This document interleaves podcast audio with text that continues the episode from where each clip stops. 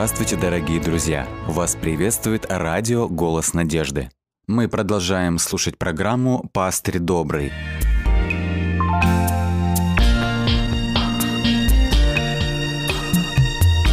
Программа «Пастырь добрый».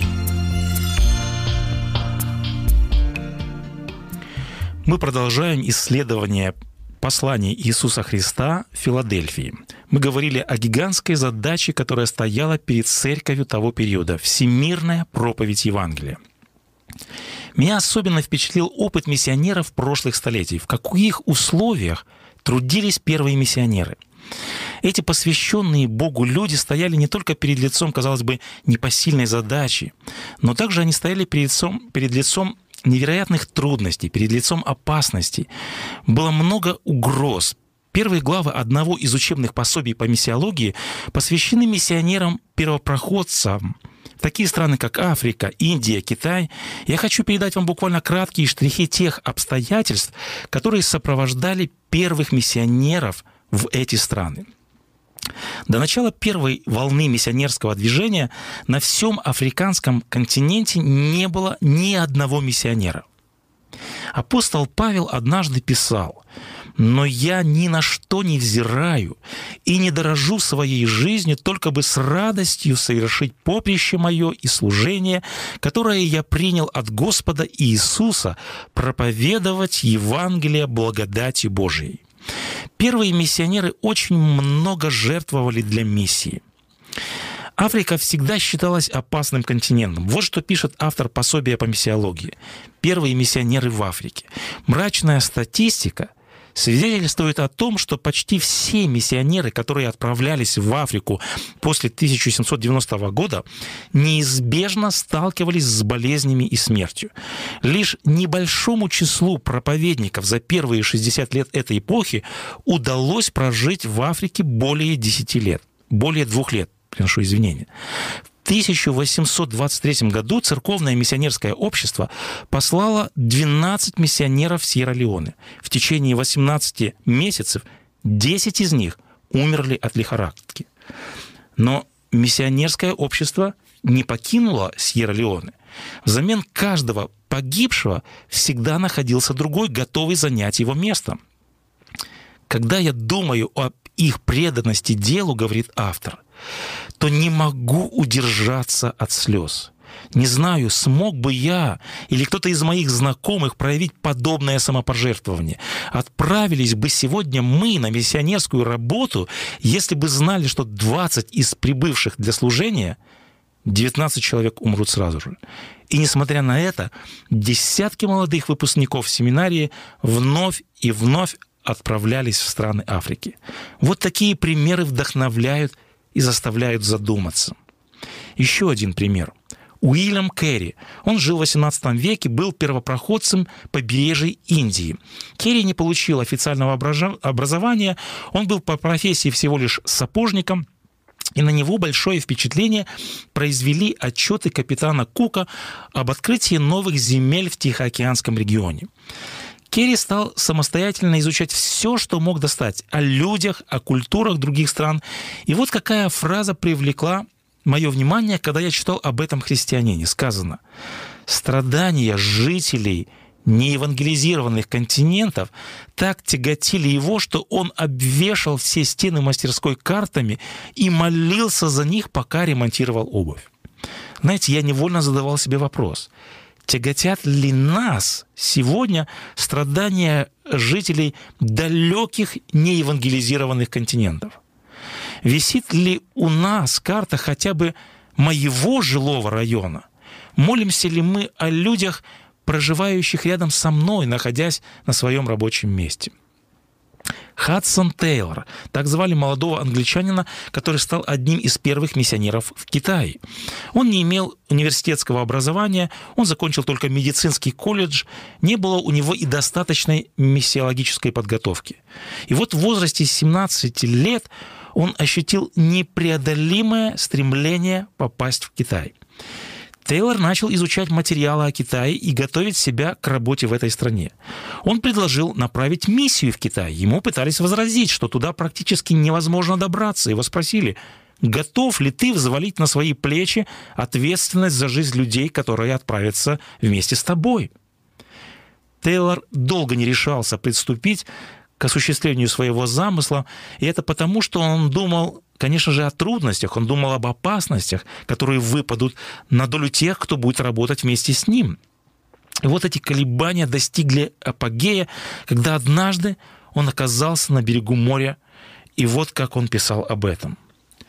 На одном из богослужений, не в состоянии больше выносить вид тысячи прихожан церкви, внушающих удовольствие спокойной, радостной жизни, в то время как миллионы других погибают из-за того, что никогда не слышали благой вести, он говорит, я ушел к морю полный духовных страданий.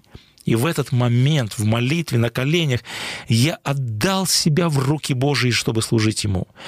Нужно ли говорить, что сразу же после этой молитвы в моей душе водворился покой?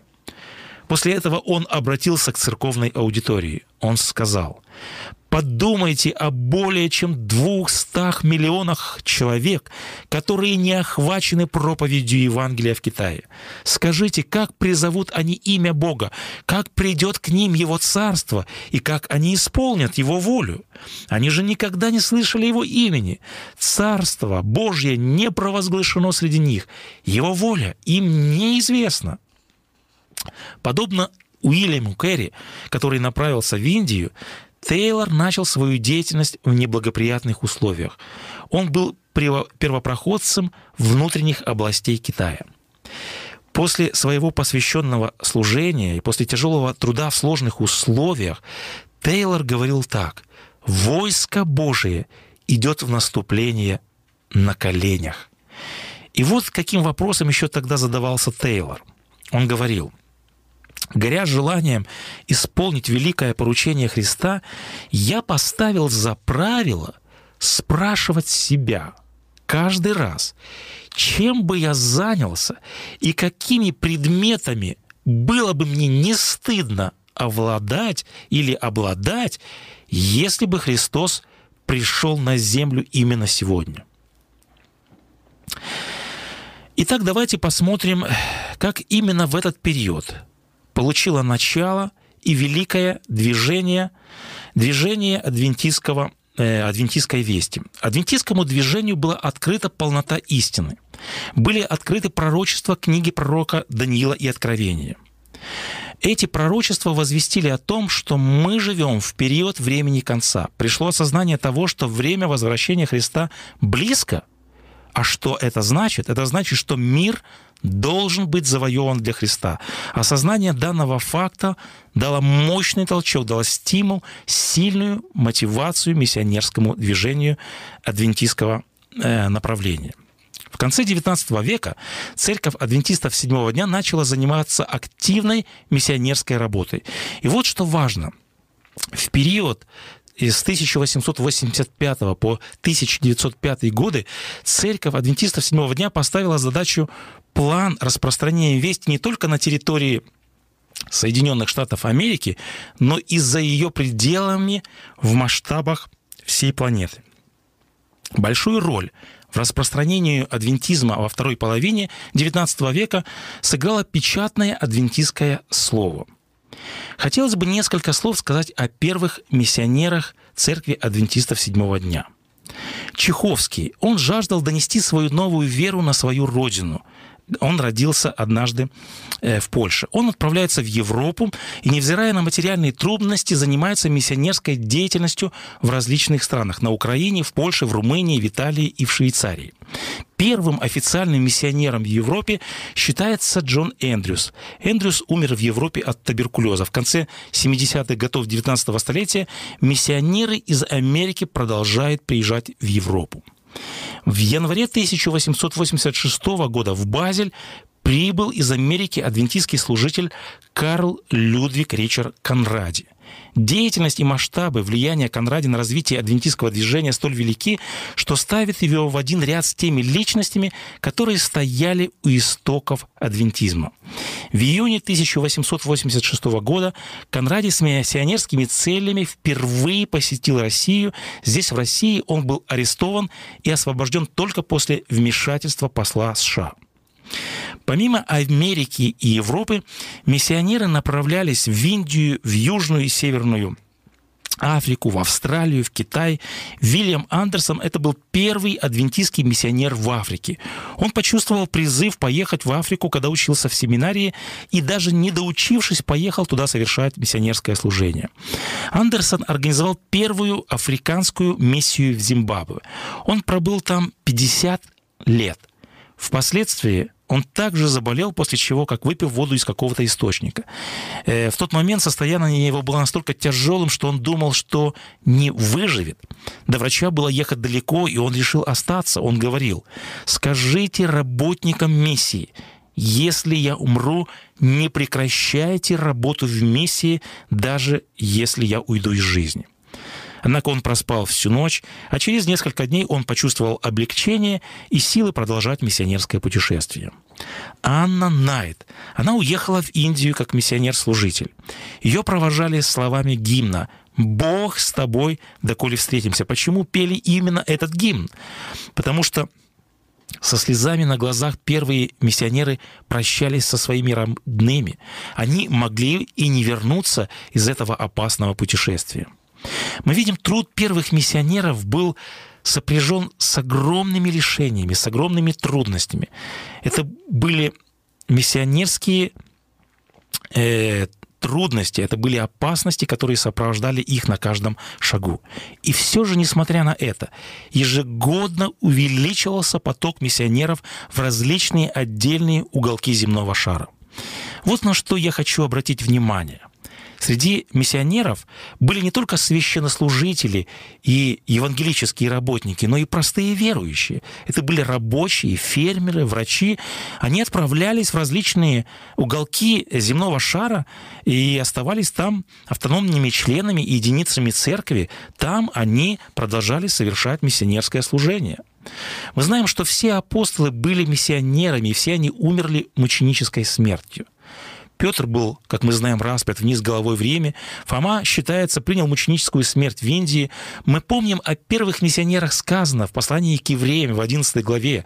Другие испытывали поругания и побои, а также узы и темницу были побиваемы камнями, перепиливаемы, подвергаемы пытке, умирали от меча, скитались в милостях и милостях и козьих кожах, терпя недостатки, скорби, озлобления мы проследили общую тенденцию. Первые миссионеры подобным образом очень часто заканчивали свою жизнь во время миссионерского служения. Возникает вопрос, что побуждало первых служителей, первых миссионеров оставлять благополучные страны, нажитые места и отправляться, если сказать можно так, на край земли, ехать в такую даль и жертвовать самым ценным своей жизнью – как мы можем определить, что такое миссионерство? Ответ на этот вопрос и будет отвечать на вышепоставленный вопрос. Иисус однажды произнес следующие слова своим ученикам. «Мир вам! Как послал меня Отец, так и я посылаю вас». Еще один текст. Евангелие от Иоанна, 15 глава. «Когда же придет утешитель, которого я пошлю вам от Отца, — говорит Иисус, — Духа истины, который от Отца исходит, он будет свидетельствовать о мне, а также и вы будете свидетельствовать, потому что вы сначала со мною. Мы видим, Бог Отец посылает Сына, Бог Отец и Сын далее посылают Духа, и дальше в этой динамике мы видим, эта линия дополняется еще одним положением. Отец, Сын и Дух Святой посылают в мир церковь. Вот эта конструкция, как отец послал меня, так и сын вас, отражает принцип, который бытовал в иудейской культуре э, что посланный — это представитель или, по сути, это та же личность, которая послала. То есть речь идет об авторитетности, о степени полномочий или прав, речь идет о статусе. То есть слова и дела Христа — это слова и дела Отца. Подобным образом слова и дела христиан — это слова и дела Бога. Это не наши слова и дела. Поэтому можем сказать, что миссионерство — это не то, что делаю я. Миссионерство — это не то, что делаем мы. Миссионерство — это не то, что делает церковь. Миссионерство — это то, что делает Бог через человека. Мы лишь сосуды, мы лишь орудие, церковь его, лишь инструмент в руках Христа. Другими словами, миссионерство — это значит жить жизнью Бога. И вот здесь я хочу прочитать еще один текст. Апостол Павел говорит, что есть люди, которые помрачены в разном, и далее он говорит, они отчуждены от жизни Божьей. Слово «отчуждать» значит отделять себя, то есть из собственного делать чужим, не собственным. Это значит отказаться, отрекаться и говорить, это не мое, я не имею к нему никакого отношения. Посмотрите, какова жизнь Бога. Давайте посмотрим, о чем думает Господь Бог. Апостол Павел говорит в первом послании к Тимофею, «Ибо это хорошо и угодно Спасителю нашему Богу, который хочет, чтобы все люди спаслись и достигли познания истины». Чего хочет Господь? О чем думает Господь Бог? Сказано, Господь хочет, чтобы все спаслись и достигли познания истины. И наоборот, чего более всего не желает Господь. Во втором послании Петра в 3 главе в 9 стихе сказано, «Но долготерпит нас Господь, не желая, чтобы кто погиб, но чтобы все пришли к покаянию». Господь не желает, чтобы кто погиб.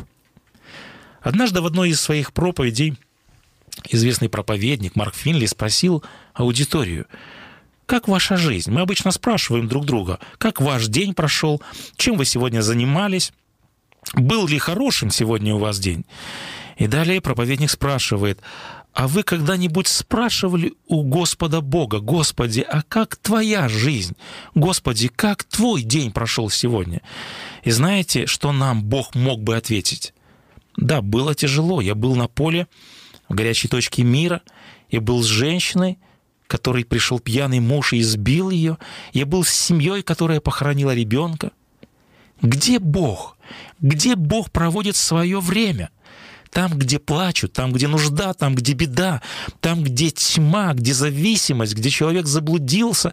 Все 24 часа в сутки Бог там. Вся жизнь Бога в этом. Бог плачет о потерянном мире.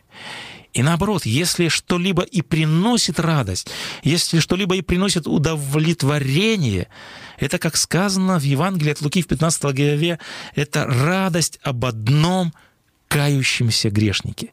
Овца была потеряна и найдена.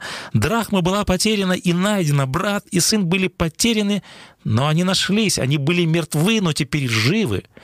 Кто-то проводит библейские уроки, кто-то разносит э, христианскую газету, кто-то посещает тюрьмы и проповедует там. И тогда что в такие моменты происходит на небе? Тогда поют ангелы, тогда небо радуется, тогда все небо э, ликует. Есть жизнь Бога.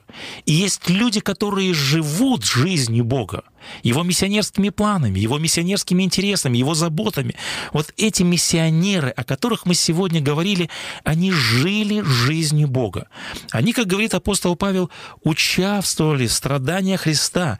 Они следуют за Христом, куда поведет Христос, и даже с Ним идут буквально на смерть.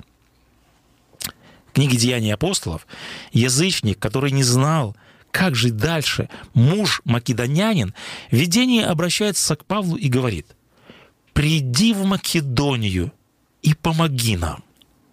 Подобным образом, когда мы откликаемся на зов о помощи, мы тогда участвуем в самом главном. Мы участвуем в жизни Бога. Когда мы молимся о ком-то, когда мы делимся вестью, мы участвуем в самом важном деле. Мы участвуем в жизни Бога. Однажды на небесах к вам подойдут и скажут «Спасибо, я почти ушел из церкви, а вы пригласили меня на обед. Я был на дне, но вы вдохновили меня». Когда мы живем жизнью Бога, мы умножаем Его славу, мы приближаем день Его Царства, мы тогда любим, как любит Господь Бог, мы соглашаемся тогда с Его призывом, как и Отец послал Сына Божьего. Давайте спросим каждый себя, живу ли я жизнью Бога или я отчужден от жизни Бога?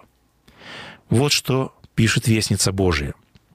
Почти каждый день нам представляются золотые возможности поставлять людям молчаливых вестников истины.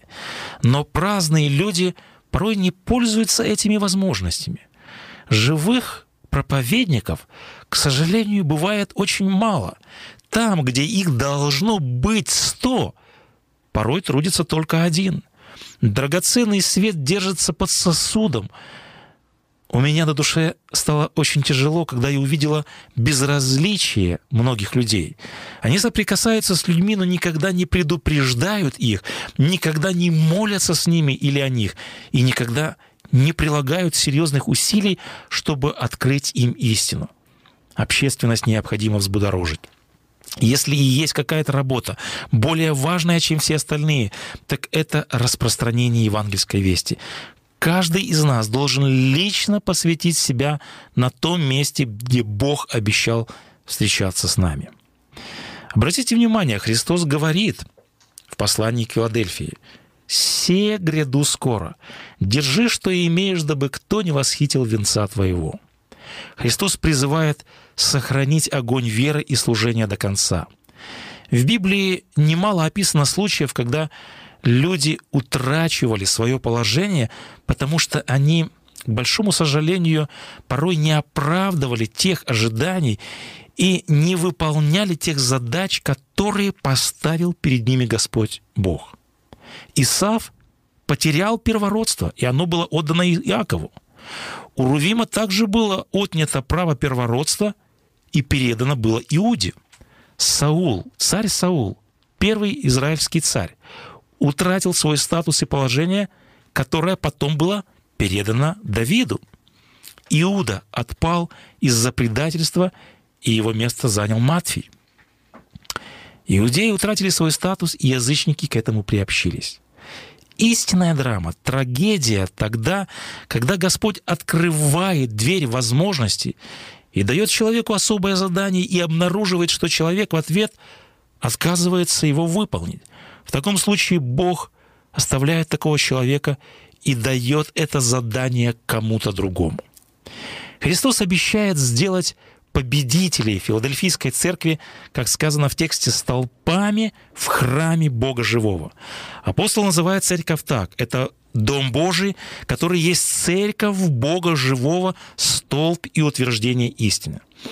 Павел называет Петра, Иакова и Иоанна столпами. Столпы служат для храма поддержкой. Метафора «быть столпом храма Божия» передает идею стабильности, постоянства. Может ли Господь Бог опереться на нас? Может ли Господь Бог опереться на свою церковь, рассчитывать на нашу помощь в служении миру?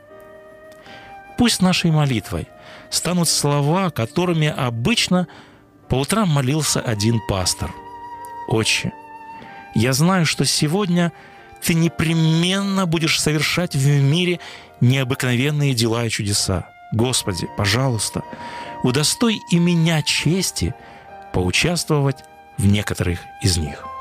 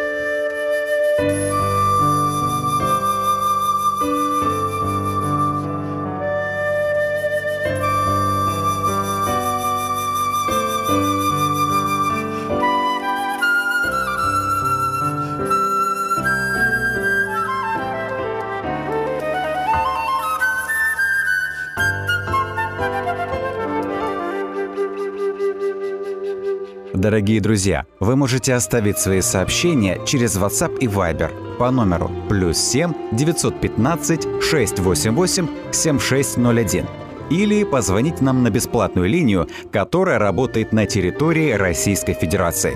Номер 8 800 100 ровно 1844.